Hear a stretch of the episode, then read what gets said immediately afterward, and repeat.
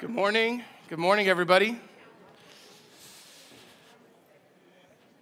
Before we, we move along, I actually, uh, Dan, they did a great job leading us in worship and being connected to the Spirit today. I hope you feel His presence.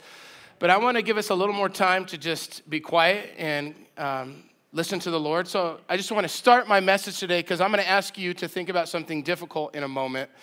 And I want us to start from a place where we are connected to the presence of God because that is a key part of the work that we're going to talk about today. And so I just want to invite you again to go to the quiet place of prayer. Just close your eyes so you can kind of move away from those distractions. And I want to tell you a story that comes from the Bible. This is an old way of prayer that we learned from um, the Jesuits, where you imagine yourself in one of the gospel stories, okay? So this is prayer. Luke chapter 15, there's a story of a rebellious son who doesn't understand the love that his father has for him, the love that his family has for him. He doesn't understand his identity. And in his immaturity and his rebellion, he asks for the very worst thing he could ask his father for, and that is his inheritance before the father has died. So just imagine watching this. The father graciously gives to his son what will belong to him someday, and he leaves. And the son says to the father, basically, I want what you have to give me, but I don't want you. And he leaves. I want you to imagine the pain that father and that family may have experienced as the son leaves. Jesus tells the story this way. He goes off and he, he squanders all that he has in wild living and, and, and trying to make his own way. And he literally ends up in a pig pen with nothing to eat. And he says to himself, If I were to go home, maybe my father will treat me like one of the servants. Never hopes to be treated as a son, but like a servant. The passage says that he comes to his senses and at once goes home and while he's a long way off, but visible from the house, so imagine this farm estate, the father sees the son, he runs out and he greets him. The son falls on his knees, the father wraps his arms around him, begins to kiss him and weep and welcomes him home. And immediately says, We are throwing a party because the son of mine, which was we thought was dead, who our relationship was dead, is now home.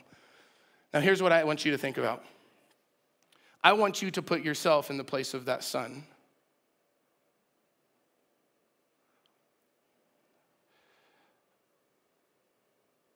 What did the road back to Jesus look like for you?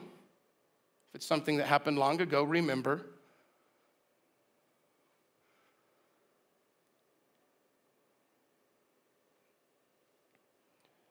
And I want you to, to remember a time in your life where you felt close to God loved by Him. God showed up in a gracious way to you. I want you to remember that time.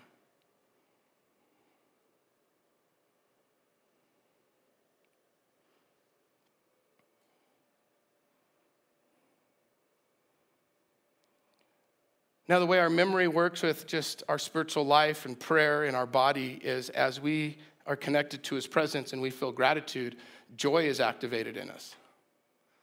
So be aware of your gratitude and even the joy of being connected to Him.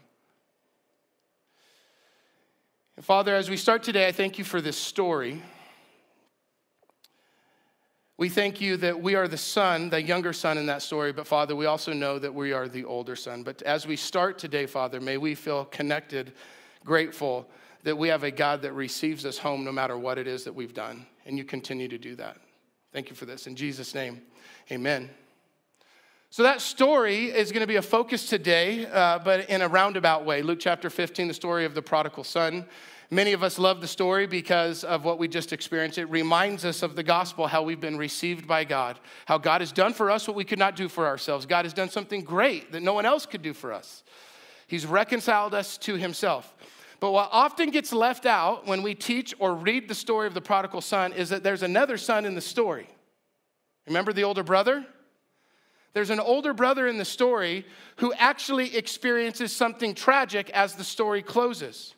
So in Luke chapter 15, I have the verse behind me, verse 28. Look what the older brother does. He's angry that the father receives the son with graciousness, and he becomes angry and refuses to go in. To go in is to go into the party that's being thrown for his younger brother. And the father goes out even to greet him. But the story ends with the older brother outside of the party, the reunion party. Now, here's what I want us to think about today. We are the younger brother in the story, but we are all the older brother as well.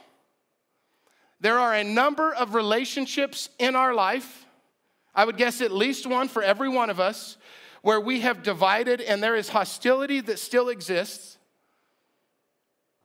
There's divisions within our relationship. And really, the reason Jesus told the story was not primarily to illustrate that God is like the Father or we're like the younger son. He was speaking to a group of Pharisees saying, We're like that.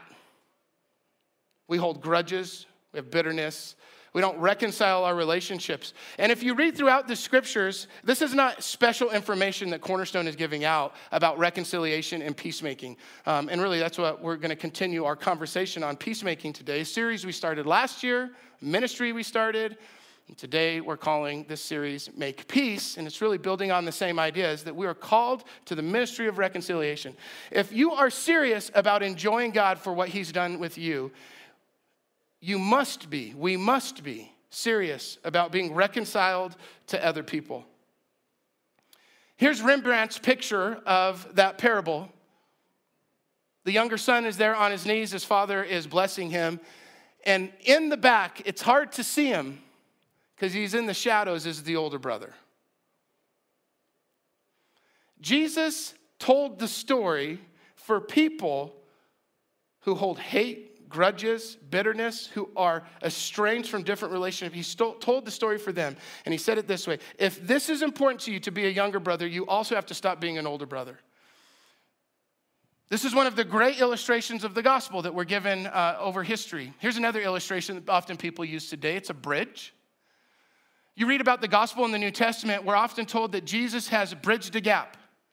But in places like Ephesians and Colossians and a, a, number of different places, right after this enjoyment about being reconciled to God, there is a message about being reconciled to other people. Isn't it true that we live in an increasingly fractured world? It's not stopping. I think many of us hoped that some of the external factors that were creating division within our families, in our churches, in our community, in the country, and, and just different institutions like organizations, businesses, school districts, all of those things would come to an end, but they seem to not be. We live in a world that is increasingly divided. And as Christians, I believe that we have missed a key part of the gospel message, which is He has reconciled us to Himself so that we might be reconciled to other people. And so, this series for the next couple weeks is about recapturing the key aspects of what it means to be Christian and growing in the spiritual practices of peacemaking, which Jesus was a master of. Now, let me just say this peacemaking doesn't mean just to be nice and pretend things haven't happened.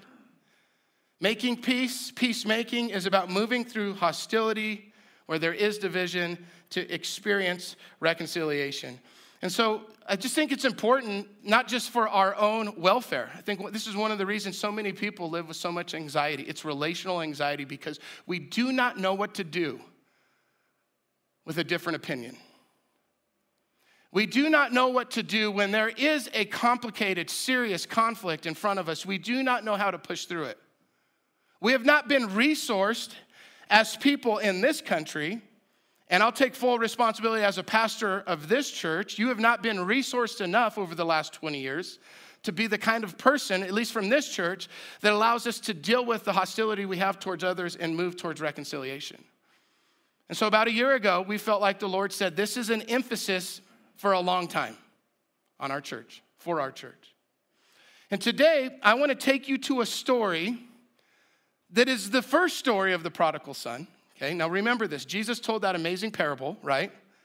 But the parable Jesus told comes from a very old, Old Testament story about the most famous family conflict that we, maybe has ever existed. Many of you know it. It's the conflict between Jacob and his brother Esau. I would not tell you that story if the story didn't end in a beautiful way, because it does. But the story of the prodigal son is all based on the story of Jacob and Esau. And so, what I want to do today is I want to show you that conflicts are complicated. They come easy, but they are complicated. There's always a lot going on behind the scenes that contributes to the conflicts that we have. And I'm not just talking about an argument at work, I'm talking about the conflicts we have with people who are close to us. So this time of year, there's, you know, a number of articles come out about how people are nervous and the percentage of Americans that are nervous about spending time with their family at holidays. Because we argue about religion and we argue about politics and now we argue about masks and vaccines, right? We need to be ready. But there's a lot of things that go into those conflicts with people close to us. Conflicts are complicated and easy to get into, but this is what I want you to hear today. Reconciliation is simple but not easy. So, conflicts are complicated and easy to get into, but reconciliation is, is simple but not easy to achieve. All right, so I want to take you to the story that starts in Genesis chapter 25, and we're going to look at some of the patriarchs Abraham, Isaac, and Jacob. Rabbi Jonathan Sacks, my very favorite rabbi, says this about learning from the Old Testament patriarchs. He says, The patriarchs were more than founders of a new faith, they were and are also role models their lives are significant not only for what they tell us about the past, but for what they tell us about the present and the challenges that we face ourselves. And so I want you to find yourself in the story, just like you find yourself in the, the, parable of the prodigal son, find yourself in this story. This is a story of a sibling rivalry between two twin brothers that lasted over 20 years. Genesis chapter 25, verse 22. Speaking of these twin babies, the babies jostled each other within her, speaking of their mother, Rebecca. And she said, Why is this happening to me? So she went to inquire to the Lord, and the Lord shared something prophetic with her about the conflict of her sons. Two nations are in your womb, and two peoples from within you will be separated. One people will be stronger than the other, and the older will serve the younger. Uh oh. I don't know why God gave her insight, but the boys are literally inside her womb wrestling. We have a few people in the room that have carried twins. All right, that's quite a task. But then when the sibling rivalry takes place inside the womb, it starts there. That's something dramatic. Years go by. Most scholars believe about 15 years go by. The two twin brothers are a teenage age, so they're, they're certainly not mature adults but they're moving into young adulthood, and the time comes for them to receive their blessing. And here's what you need to know about ancient times and families the firstborn, and especially the firstborn son in ancient families, received the majority of the inheritance, as well as the majority of the responsibility to carry on the legacy of the family. Okay? So in this case, Esau is the firstborn, Jacob is the secondborn and the time comes for them to receive their blessing. It's not the same blessing because Esau's the oldest and he's going to receive the blessing of the firstborn. Jacob himself still has a blessing to receive, but it's not the same as his brother. So, verse 24 when the time came for her to, oh, wait, let me read this just so you can see what's happening. When the time came for her to give birth, there were twin boys in her womb. The first to come out was red, and his whole body was like a hairy garment, so they named him Esau. What a name. After this, his brother, his brother came out with his hand grasping Esau's heel, so they named him Jacob. And that's kind of a weird name. It literally means usurper or someone that holds on or someone that's sneaky. So these poor boys get terrible names Red Hairy Man and Usurper, okay? 15 years go by. And now we get to verse 27. When Isaac was old and his eyes were so weak that he could no longer see, he called for Esau, his older son, and said to him, My son, here I am, he answered. Isaac said, I am now an old man and don't know the day of my death. Now then, get the equipment, your quiver and your bow, and go out to the open country to hunt some wild game for me. Prepare me the kind of tasty food that I like and bring it to me to eat, so that I may give you a blessing before I die. Verse 5 now, Rebekah, she's the mother, was listening as Isaac spoke to his son Esau. And when Esau left for the open country to hunt game and bring it back, Rebekah said to her son Jacob, Look, I overheard your father say to your brother Esau, Bring me some game and prepare, uh, prepare me some tasty food to eat, so that I may give it to you, give to you my blessing in the presence of the Lord before I die. Now, my son, listen carefully and do what I tell you. Go out to the flock and bring me two choice young goats so that I can prepare some tasty food for your father, just the way he likes it. Then take it to your father to eat so that he may give you his blessing before he dies. So many of you remember the details of the story. He goes out and gets the goat, and Rebecca actually cooks the food for Jacob. Rebecca actually goes and finds clothes for Jacob to wear that aren't his own. Whose clothes are they? They're Esau's clothes, right? She goes out and she gets uh, the goat skin and she puts it on his arms. And she says to Jacob, I want you to go to your father, at the very least appearing like Esau to get your blessing. Verse 22 of chapter 27 Jacob went close to his father Isaac, who touched him and said, The voice is the voice of Jacob, but the hands are the hands of Esau. He did not recognize him, for his hands were hairy like those of his brother Esau. So he proceeded to bless him. Are you really my son Esau? He asked. I am, Jacob replied. Then he said, My son, bring me some of your game to eat so that I may give you my blessing. Jacob brought it to him, and he ate, and he brought some of the wine, and he drank. And then his father Isaac said to him, Come here, my son, and kiss me. So he went to him and kissed him. When Isaac caught the smell of his clothes, Ooh, whose clothes are they? They're Esau's clothes, right? He blessed him. So it's all about this time that Esau comes back from the wilderness where he's been hunting and he's ready to prepare the meal for his father that his father just thought he was eating from Esau. But mother Rebecca had made it, gave it to Jacob to give to the father. Verse 33 When they found out that Isaac had given Jacob the blessing of the firstborn, all hell breaks loose. Isaac trembled violently and said, Who was it then that hunted game and brought it to me? Why do you shake violently? Imagine him weeping. He knows that something has been done that can't be undone. Everyone's life has just changed because a mistake has been made or someone has done something evil. Let's skip down to verse 41. He's trembling violently, everyone's weeping, it's terrible. Says Esau held a grudge against Jacob because of the blessing his father had given him, and he said to himself, "The days of mourning for my father are near. After the days of mourning are done and they're near, then I will kill my brother Jacob." When Rebekah was told what the older son Esau had said, she sent for her younger son Jacob and said to him, Your brother Esau is planning to avenge himself by killing you. Now then, my son, do what I say. Flee at once to my brother Laban in Haran. Stay with him for a while until your brother's fury subsides, when your brother is no longer angry with you and forgets what you have done. Which that's funny. When your brother forgets what you have done. Who forgets something like that, right? All right, so this is what I want you to see. That's the conflict. We'll get to the resolution in a moment.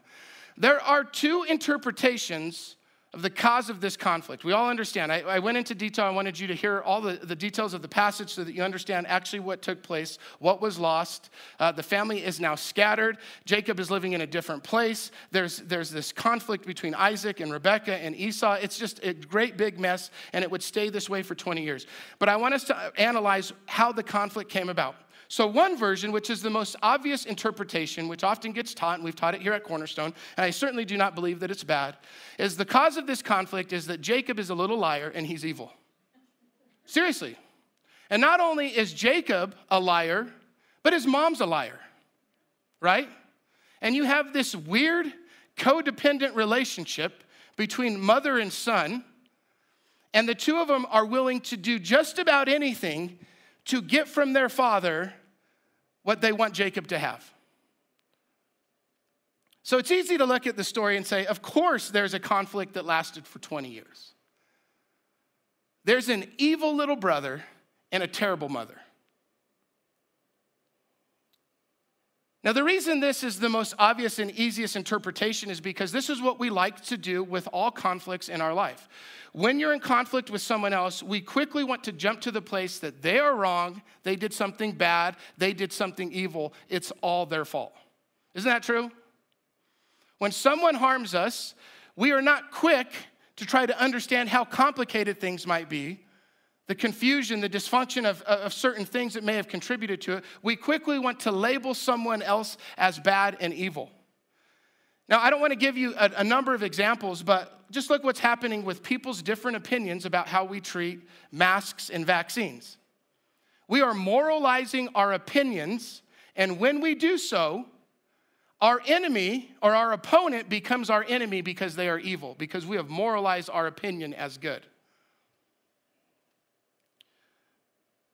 But conflicts are usually complicated.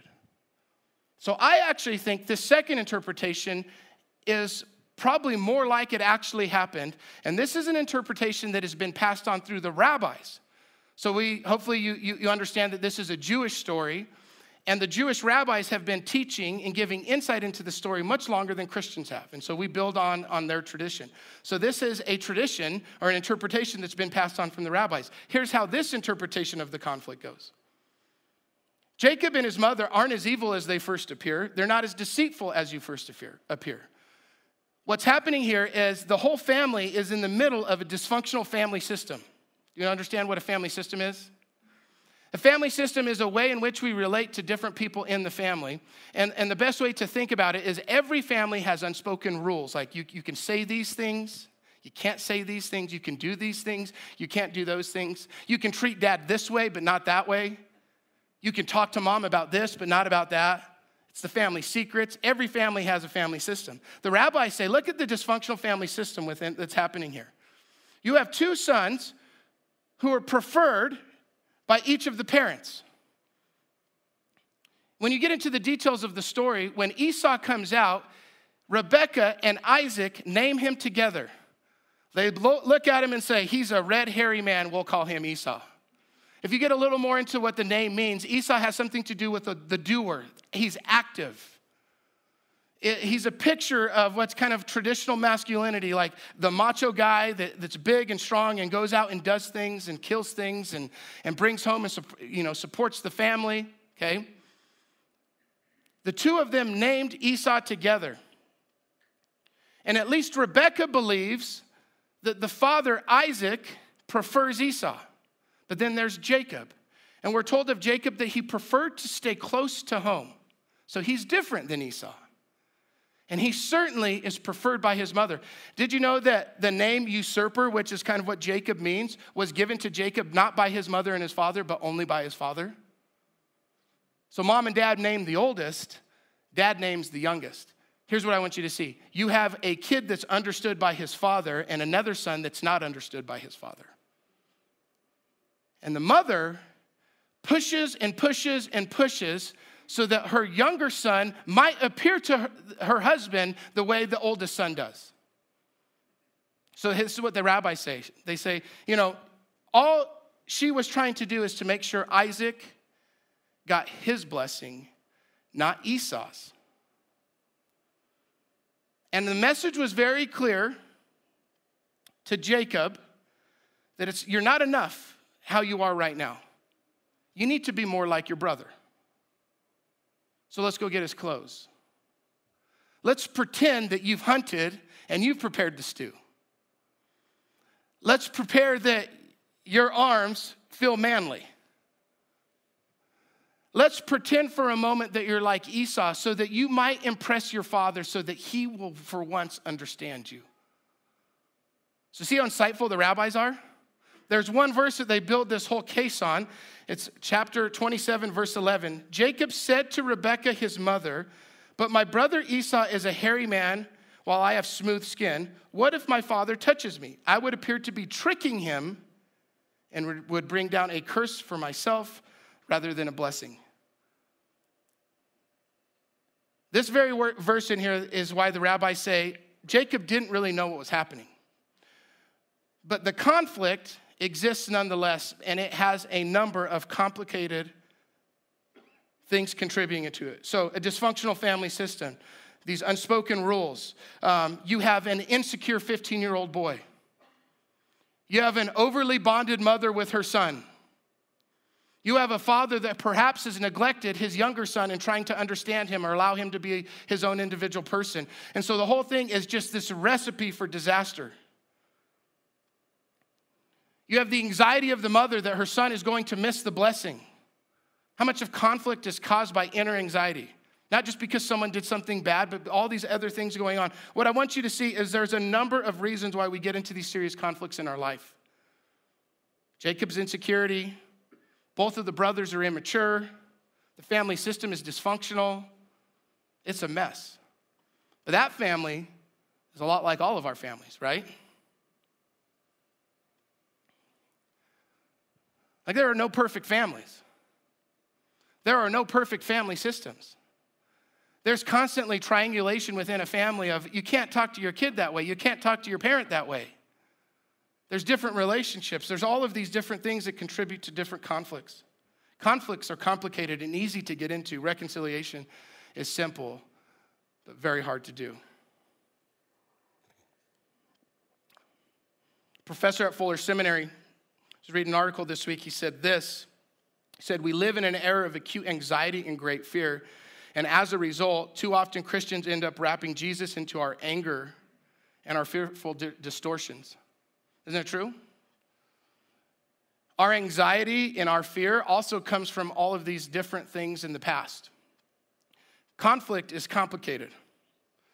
And so I prefer to think that there's truth in both of these interpretations, but I could see how it's, it's, it's possible. And the second interpretation of this dysfunctional family system and this mistake that was made that wasn't intended, and by the way, the, the way another reason the rabbis believe that it was a mistake is because Rebecca is surprised that Esau is so angry because she didn't know that Jacob was receiving the firstborn blessing. That's when she says, Oh no, you've got to run. Why else would she ask her son to do this, knowing that Esau would be so angry, especially when he is her preferred son, unless uh, if she, if she would have known that he would have had to leave? So this, this great big mess is made, and it's just wrapped up in this quagmire. And for 20 years, Jacob is living away from his family, estranged. And you can read all about the life of Jacob in chapter 27, 28, 29, and keep going. One thing about Jacob is, you know, he, he, he was a mess. Not only did he struggle with his brother, not only did he have struggles with his father, not only did he listen to his mom when he probably shouldn't have, but he struggled with different people the rest of his life. And not only did he struggle with re- other people most of the rest of his life, but he struggled with God most of his life.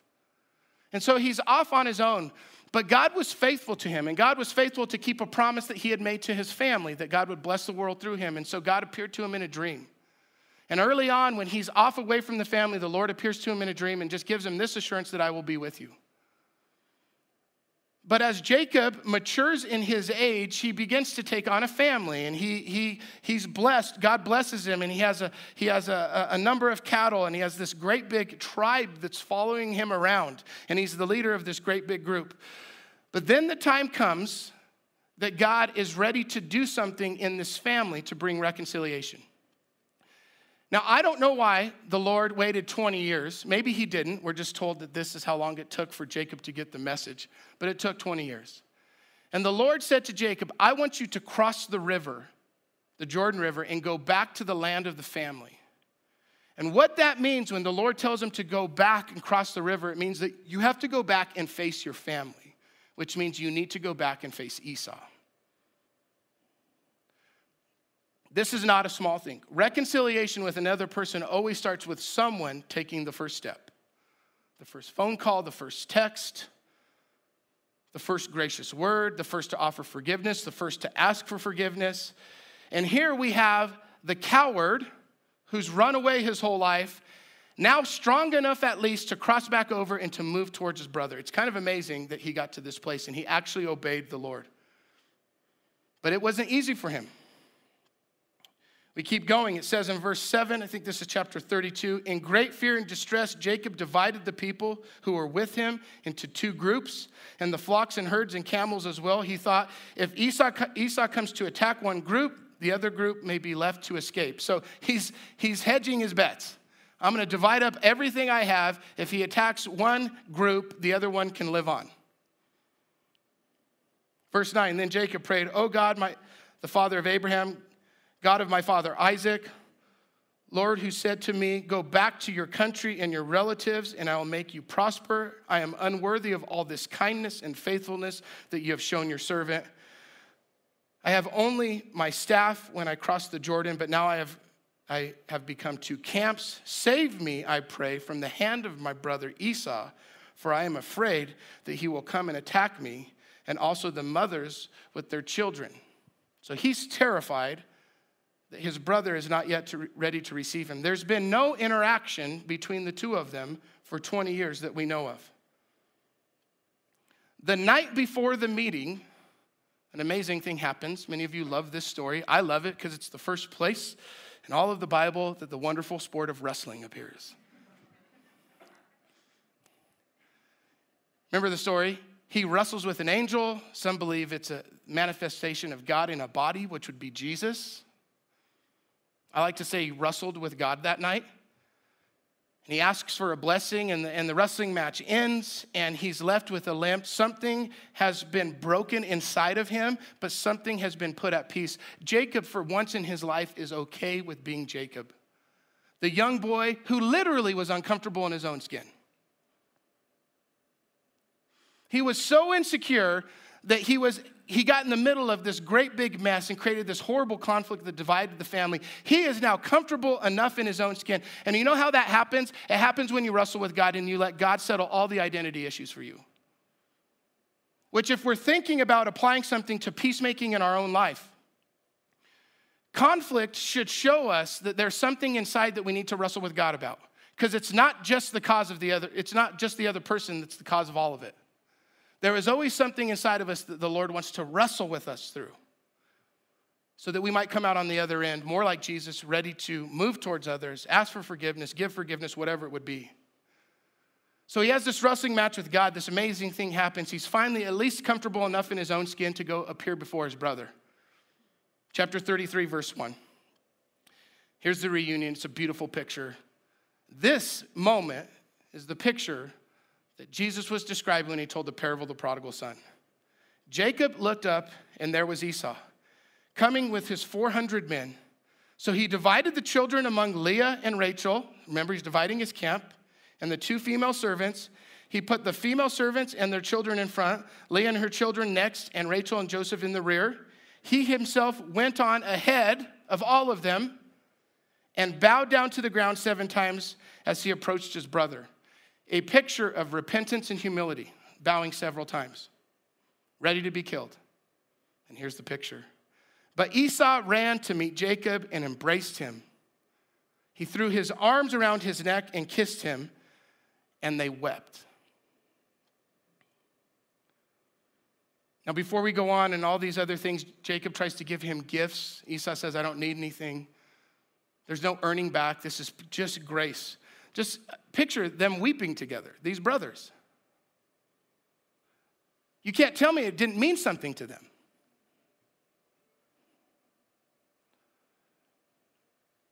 Often people ask, are there pictures of the gospel in the Old Testament?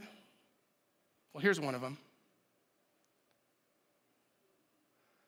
They're reunited, they weep together. You can read behind me. You guys can just scroll those. I'll just summarize it for the sake of time. But Esau looks up and sees this great big family that Jacob has, and he realizes that's my family. Those are my nieces and nephews, and he rejoices because the whole family is brought together. Because usually, when conflict is serious, these complicated ones, it doesn't just affect the two people involved, it affects everyone around, right? Which means reconciliation blesses everyone that's around the people involved in the conflict. Let me point out a few things that must have changed for both Jacob and Esau. These two immature boys that we saw uh, in, in the, the episode just a moment ago, they have grown up. Jacob, as we talked a moment ago, is now comfortable with who he is. The good and the bad about himself, he can stand up and be who he is because he's okay with God. And he understands that God is with him and God cares about him and God blesses him and God sees him. And so he's able to stand before other people. Jacob, the sneaky one that takes the easy way out, is now willing to be obedient, even to the place that he's willing to take a sacrifice or suffer by being obedient. God told him to cross the Jordan, he did it, even though it was difficult. That's growth. He's humble, he bows before his brother. He's willing and prepared to take responsibility for all of the offenses that he's done and caused his brother. This often looks like making amends with someone else in your life, asking for forgiveness, giving, for, giving forgiveness, repenting. Those are simple principles, aren't they? humility, asking for forgiveness. Reconciliation is simple, but it's not easy. Now look at Esau. He's operating out of his own gratitude. Of course, something has been stolen from him, but he's allowed God to replace those things. Esau's not walking around just, just thinking of himself as a victim. And this is one of the things that has to help, uh, that people have to experience when conflict ends, is people have to stop acting like they're the victims. Esau got there. Maybe it took him 20 years, but he got there. His anger has changed to love and affection for his younger brother and his family. And he takes responsibility by offering forgiveness and releasing his brother from all of the offenses. Excuse me.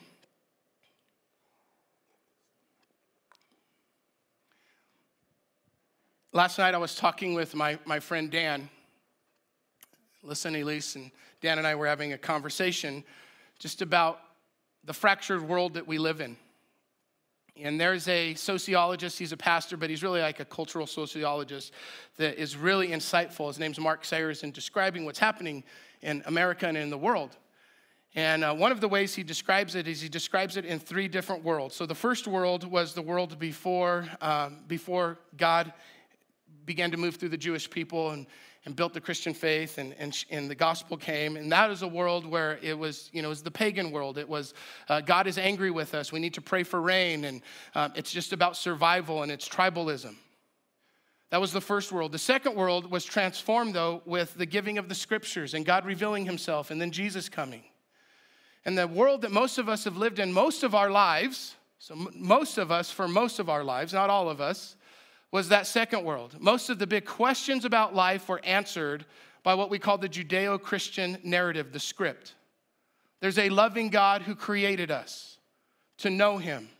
There's sin in the world. Sin needs to be dealt with, it's forgiven by Jesus. We can actually experience new life. We're called to join him in rebuilding the world. The big questions about life are answered in that second world. But the world we now live in is the third world, where we have now moved past that second world, and there is no agreement about the big questions. There's no agreement about the big answers. There's no narrative pulling everyone together anymore. We do still live in a world that has the benefits of what we receive from the Judeo Christian script, like uh, uh, the benefits of things like justice and equality and love. Like that all came from that second story. But we're now in this third world, this third story, where there's not agreement where any of those things come from. So, what is it that's pulling people together or holding people together? This is what real sociologists that study the divisions in, in our country are worried about. There isn't a narrative that pulls people together anymore. And so, we're vulnerable to lesser narratives, like the conservative narrative, or the liberal narrative, or the secular narrative we're vulnerable to have a narrative that makes sense of life for us. The narrative that has always been placed into this world that's meant to bring people together is the narrative of the gospel, illustrated by the story of the prodigal son and illustrated by the story of Jacob and Esau. When Jesus stood that day, in front of the Pharisees and all these people they called the sinners, and he told the story of the younger brother and the older brother. He was looking right at the Pharisees, the religious people, saying, You are the older brother. You should have been like uh, Esau, but you're not.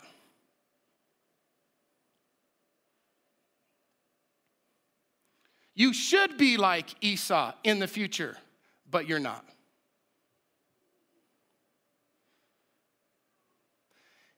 If the gospel means anything to us, we have to recapture uh, the, the beautiful message and grace of our faith, which is making peace with other people in the ministry of reconciliation.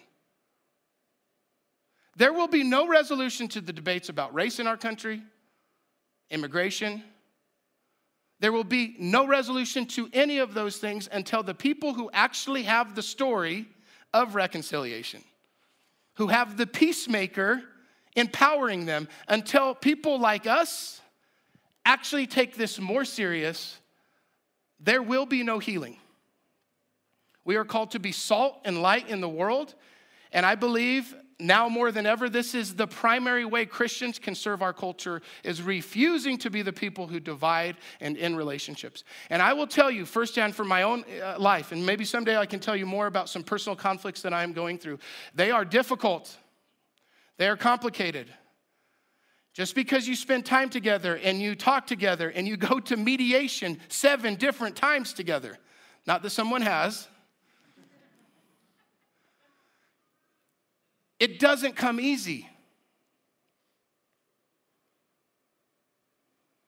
I mean, it's, it's simple. Forgiveness needs to happen, releasing one another from the offense. It's simple, but it does not come easy. But this is what it looks like to be a Christian in the world today that lives as light. And for as long as I get to have this role at Cornerstone, this is going to be one of the messages I call us to. As often as is necessary, we're called to be peacemakers. Blessed are the peacemakers, for they will be called children of God. Blessed are the peacemakers, for they will be called children of God. This week, as you think about your own life and your own relationships, I want you to hold in your mind the two pictures. I want you to hold in your mind the father who greets the son in the parable and the older brother that's behind in judgment. That's one picture. That's who you can be. That's who I can be. That's who many of us are all the time, even right now. But then there's another picture of a different older brother named Esau who runs to his brother he puts his arms around him, he weeps with his brother, he forgives, and he releases the offense. That's who we're called to be. Blessed are the peacemakers, for they will be called children of God. All right, I'm gonna have the, the worship team come out, and I wanna give us a moment where we can just be with the Lord, and then we're gonna have our prayer team come on up. So, prayer team, you can come up and give us a chance to receive some support from one another today. And so, let's just go to the quiet place of prayer.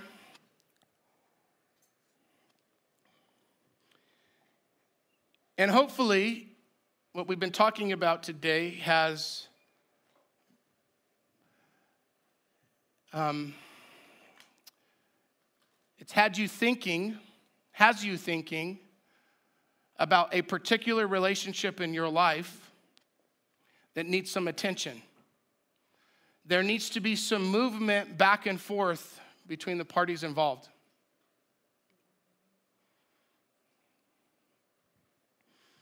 For just a moment, I want you to ask the Lord to show you what that is. Maybe he already has. If he has, I want to give you a moment for the Lord to show you what that relationship is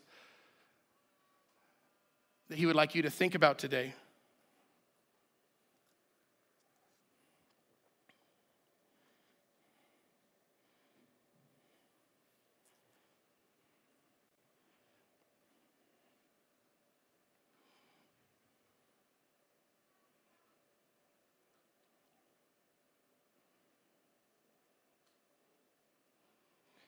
And the truth is, most likely you'll never know how complicated it is. Only God knows it. He's the only one that sees both perspectives. I just want you to be aware, though, of all the things that have contributed to it, all the complications.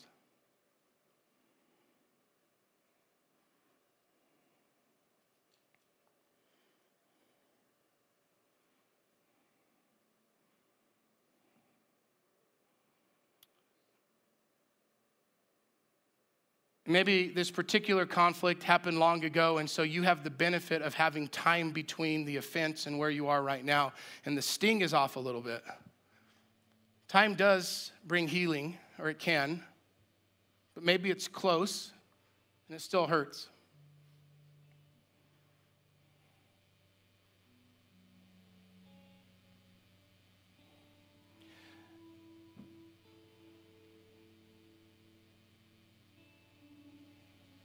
Conflict, the pain, the offense, the frustration, the anger, all of it is very, very real.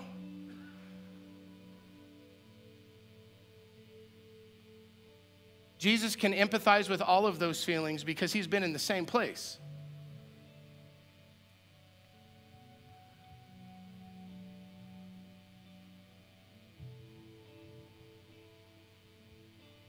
What would it look like for you to be called a peacemaker? What is the step that the Lord might be asking you to take towards, those pers- towards that person? And there is no guarantee that it works out. But as Paul said, as far as it's possible with me, I want to live at peace with everyone.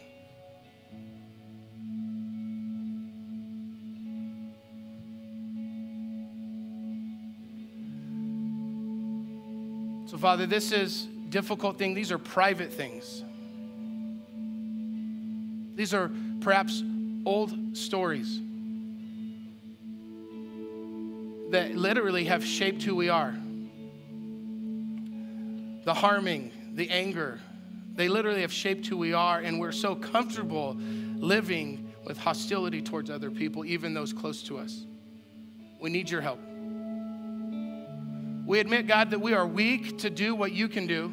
And so we ask for the power of the Holy Spirit to move in our life that we might be like Jesus. We might be like the children of God.